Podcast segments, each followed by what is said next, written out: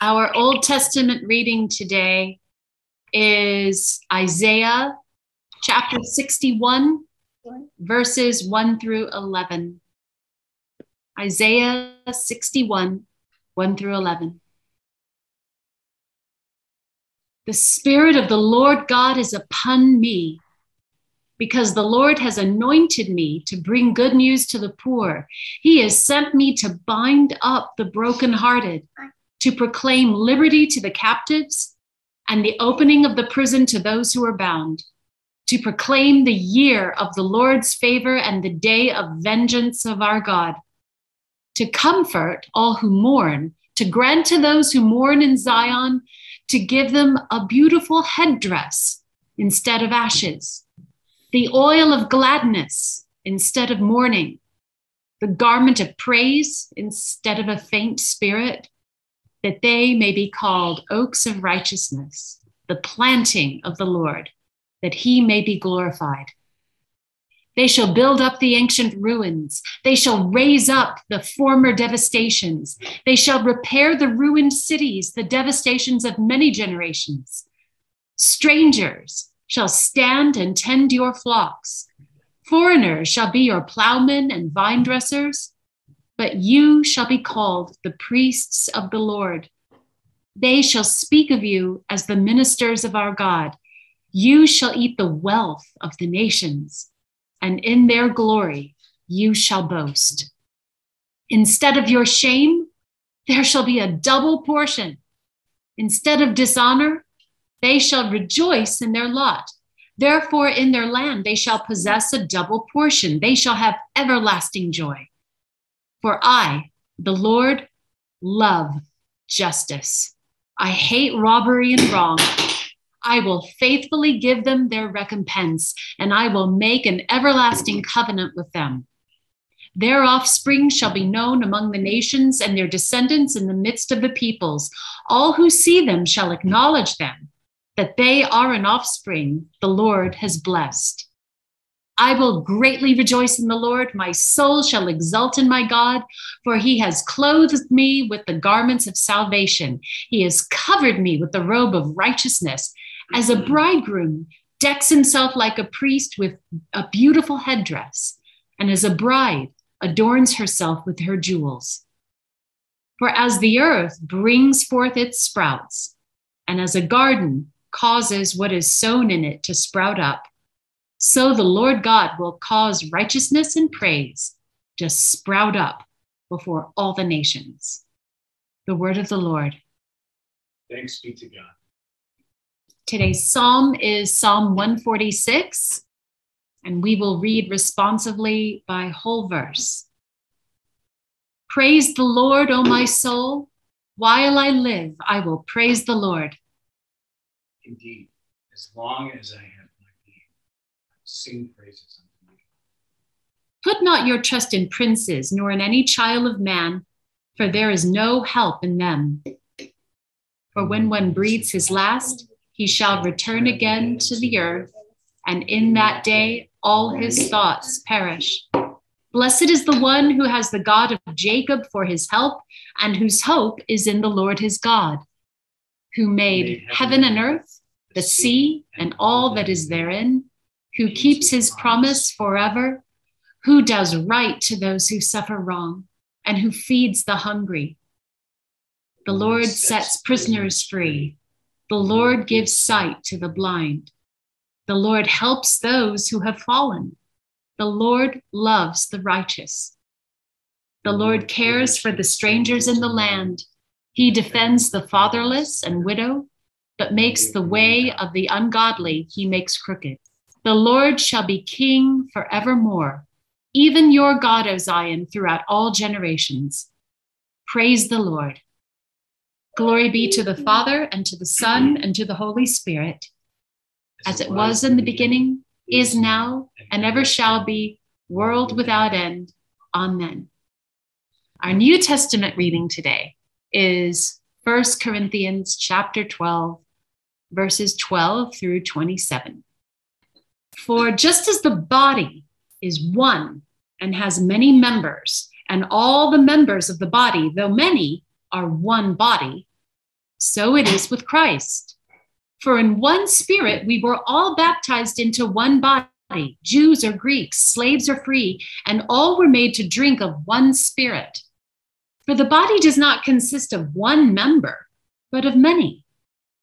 If the foot should say, because I am not a hand, I do not belong to the body, that would not make it any less a part of the body.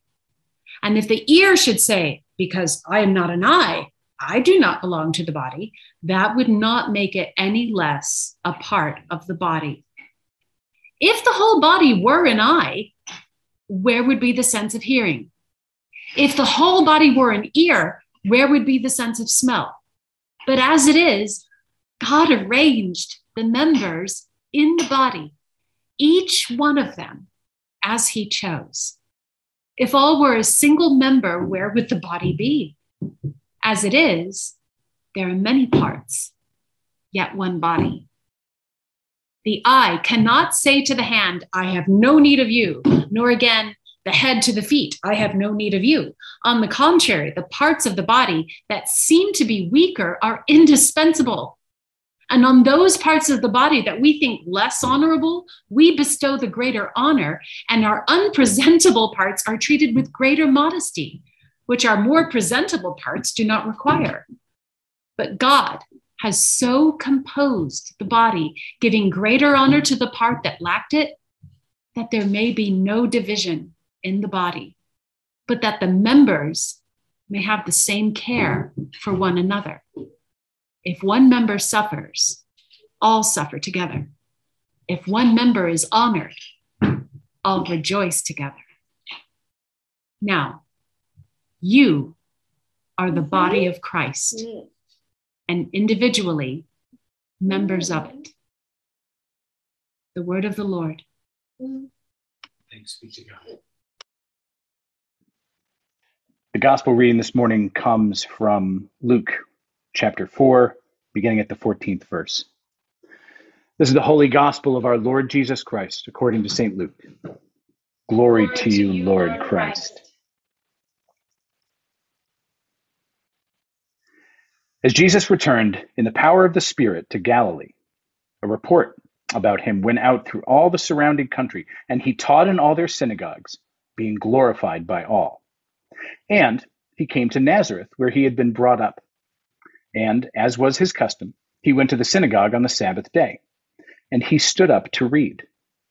And the scroll of the prophet Isaiah was given to him. He unrolled the scroll and found the place where it was written, "The Spirit of the Lord is upon me, because he has anointed me to proclaim good news to the poor. He has sent me to proclaim liberty to the captives and recovering of sight to the blind, and to set at liberty those who are oppressed, to proclaim the year of the Lord's favor." And he rolled up the scroll and gave it back to the attendant, and he sat down. And the eyes of all in the synagogue were fixed upon him. And he began to say to them, "Today, this scripture has been fulfilled in your hearing." And all spoke well of him and marveled at the gracious words that were coming out of his mouth. But they said, "Is this not Joseph's son?" And he said to them, "Doubtless you will quote to me this proverb, 'Physician, heal yourself. What we have heard you did at Capernaum, do in your own town here, do, do in here in your hometown as well." But he said, "Truly, I say to you, no prophet is acceptable in his hometown. But in truth, I tell you this, there were many widows in Israel in the days of Elijah, when the heavens were shut up for three years and six months, and a great famine came over the land. But Elijah was sent to none of them, but only to Zarephath in the land of Sidon, to a woman who was a widow. And there were many lepers in Israel at the time of the prophet Elisha, and none of them was cleansed, but only Naaman the Syrian." When they heard these things, all in the synagogue were filled with wrath, and they rose up and they drove him out of town, and they brought him to the brow of the hill on which their town was built, so that they could throw him down the cliff. But passing through their midst, he went away. This is the gospel of the Lord. Praise, Praise to you, Lord, Lord Christ. Christ.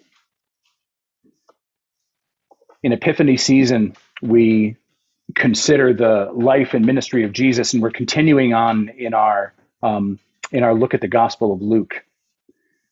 This is a beautiful chapter where Jesus is making several very bold claims. Um, you'll often hear Christians from either political party in this country uh, talk about the fact that Jesus isn't political, that we shouldn't politicize Jesus. We can't make Jesus political. And And in a sense, that's true. You cannot, with any good conscience, say that Jesus would have been an, either a, a Democrat or a Republican, because those are secular human constructs. But when we read passages like this from Luke chapter four, it is clear that Jesus is very, very political, because it's all about allegiance, because in this chapter, Jesus is declaring himself to be the king. For hundreds of years after this scroll was written, people would have been reading the Isaiah scroll during, say, a Sabbath synagogue service. And it is a clear prophecy about the promised Messiah and about God putting to right all the wrong things in this world. So imagine that you're sitting in that synagogue in Nazareth on a Saturday morning. Imagine that you're sitting there and, and hearing this passage being read from Isaiah. And maybe you've heard this passage read, if you're old enough, dozens of times before. But then imagine seeing someone who looks just like everyone else, just a, a local guy of about thirty, stands up and reads this passage and then says, "Today, this scripture has been fulfilled in your hearing." Today, the words of this prophecy, which is hugely important to your people and your nation and your whole identity, this prophecy that God gave us five hundred years ago, that is pivotal to your understanding of God's plan of redemption for his creation. Today, right now, this prophecy has come true in your presence. This is a dramatic statement that he's making. It is, it's a campaign kickoff statement that he's making. And what's say, what's Jesus saying that his kingdom is going to be like? Well, he's uplifting the poor. He's centering the stranger. But most importantly, he is proclaiming himself to be the, the promised Messiah, the anointed king. So first thing he does in, in quoting this passage from Isaiah, you can't not hear it. It's in the first sentence. Jesus is uplifting the poor. Jesus talks about the poor a lot.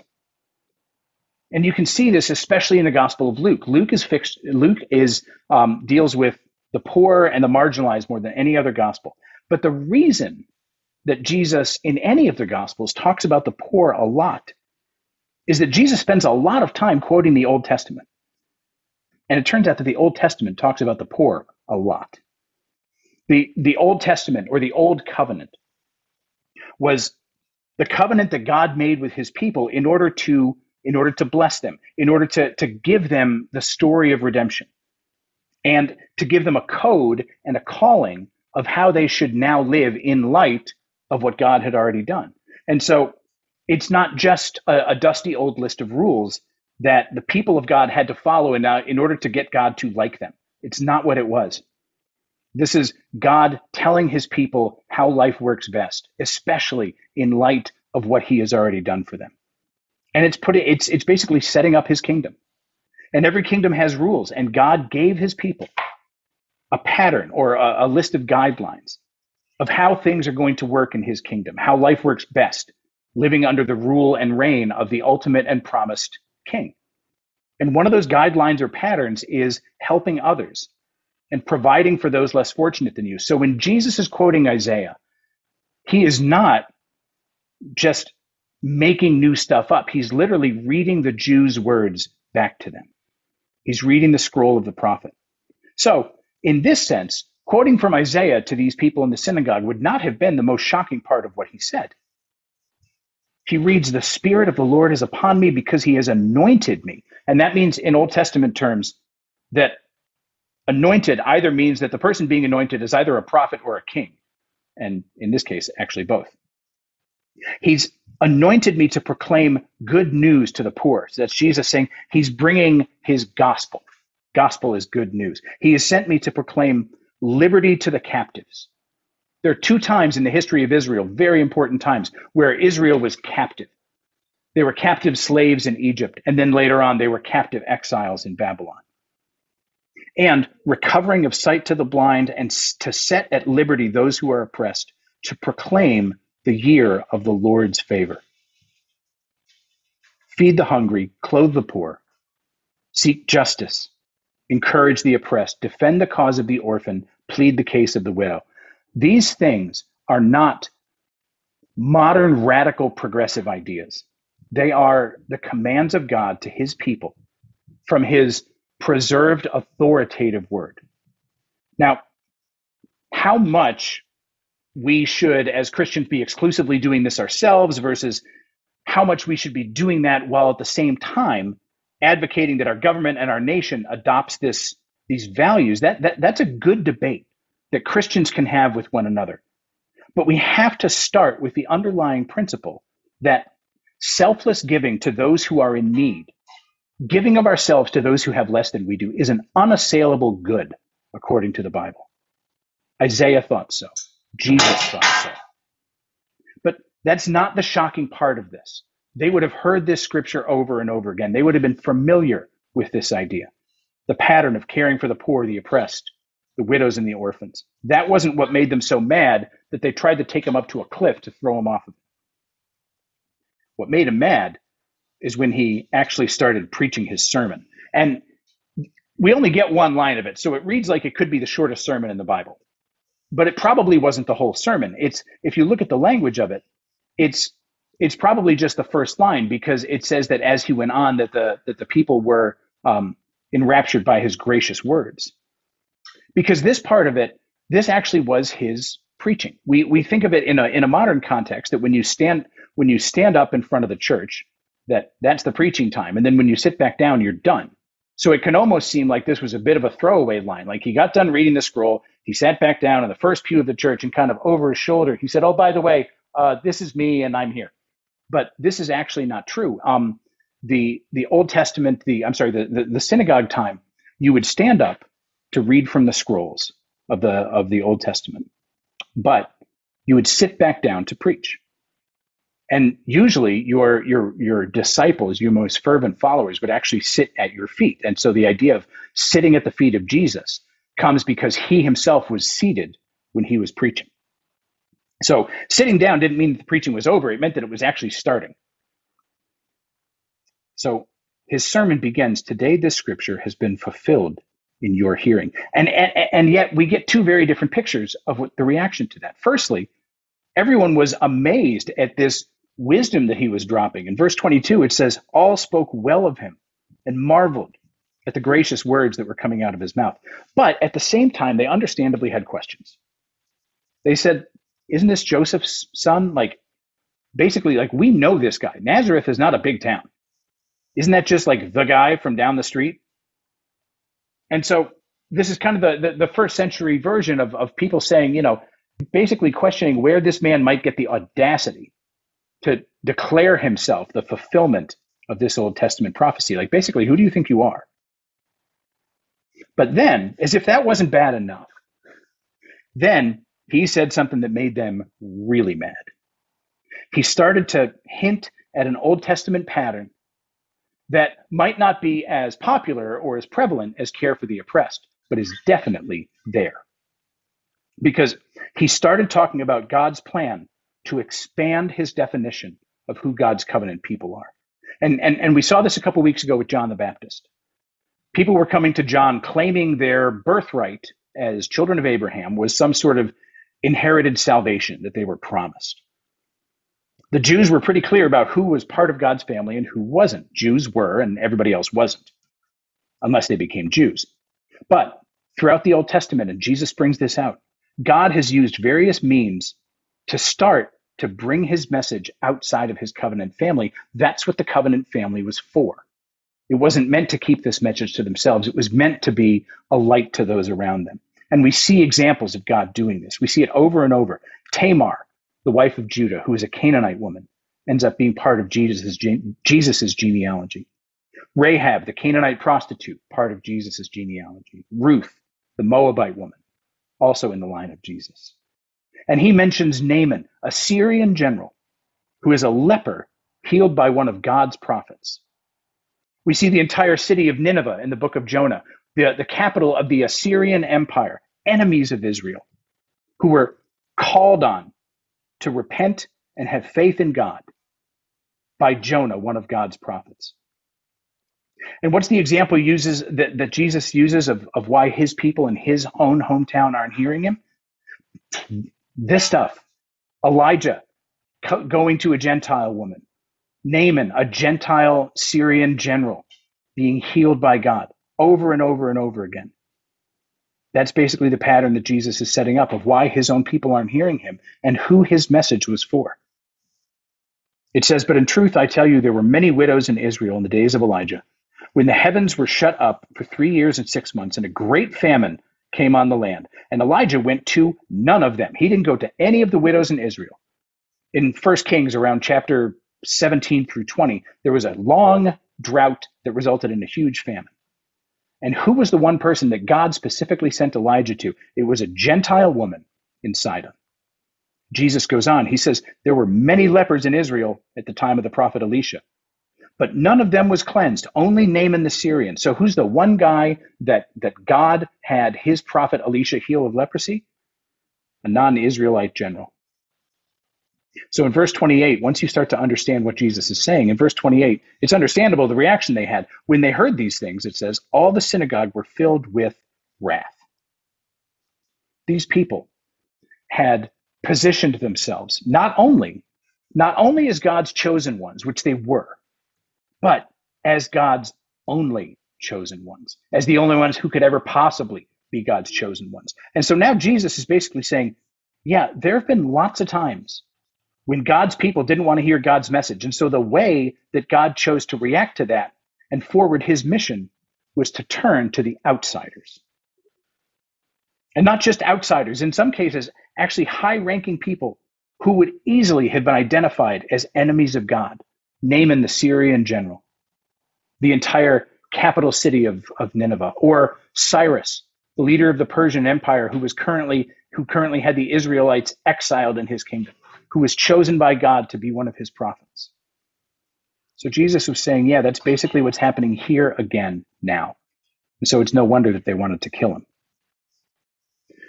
But what's Jesus's message throughout all this? What's the overarching thing that he's telling them and that he's telling us? I think the question that you have to ask in a passage like this is, what kind of king does Jesus say he's going to be? What does his kingdom look like? Between the Isaiah passage that he quoted and between the Old Testament examples that he gave to those people, how are we supposed to look at King Jesus? And I think that the answer becomes clear, and it truly is good news. He is a comforter. Elijah brought God's comfort to a poor widow who was not part of God's covenant people.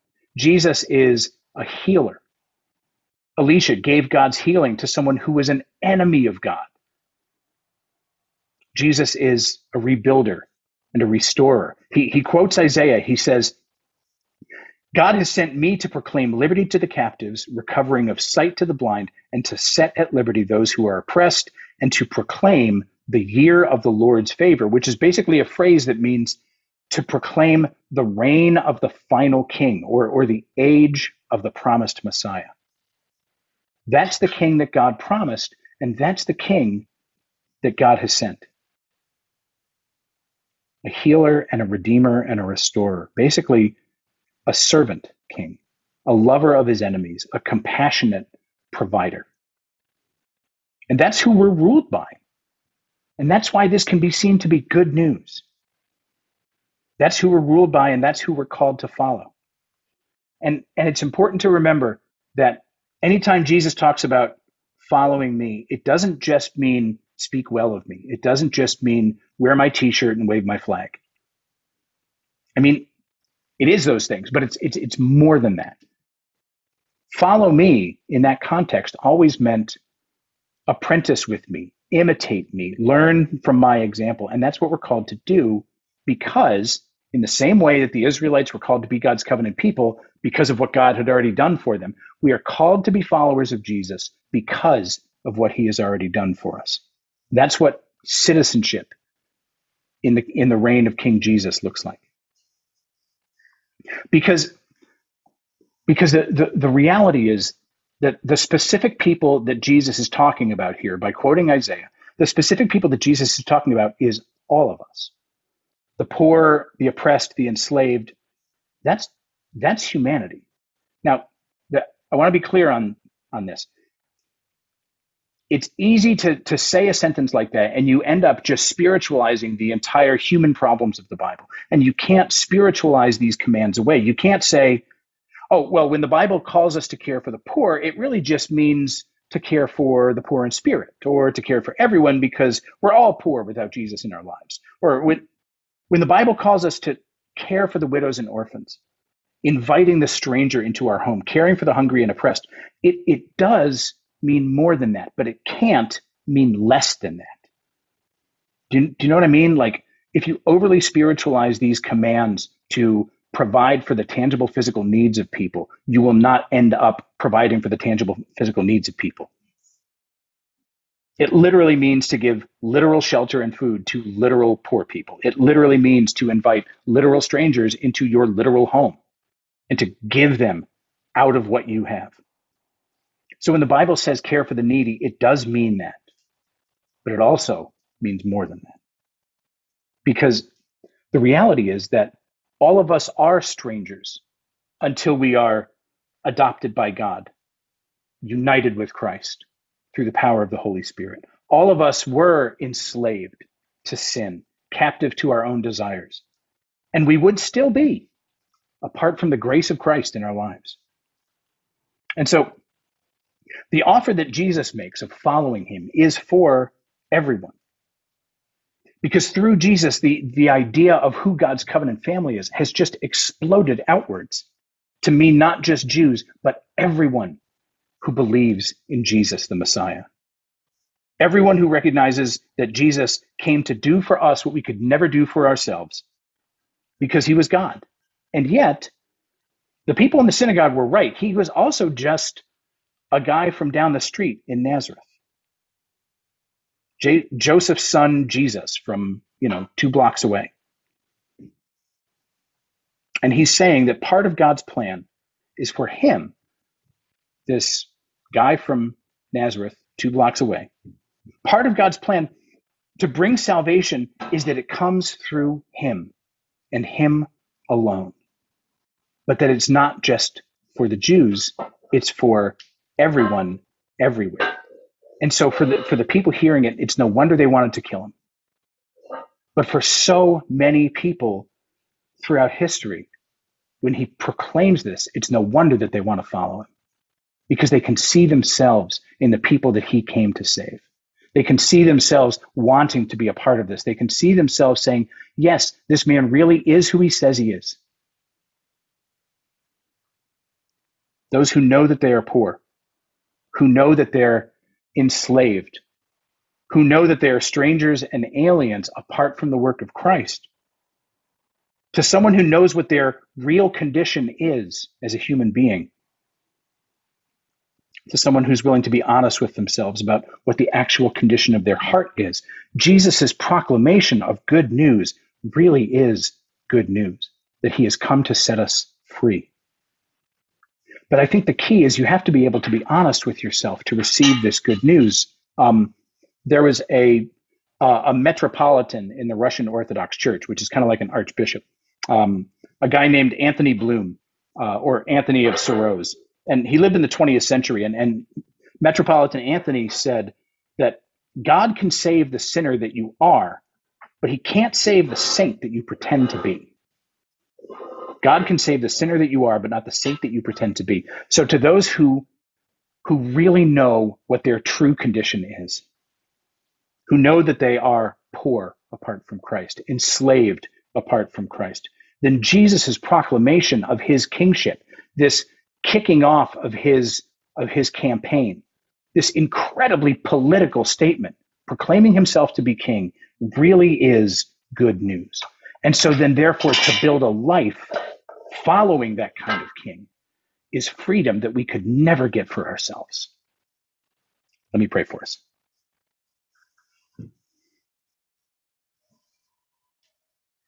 God, we thank you for King Jesus. We thank you that he is reigning and ruling today. We thank you for his life, his ministry, his death, his resurrection.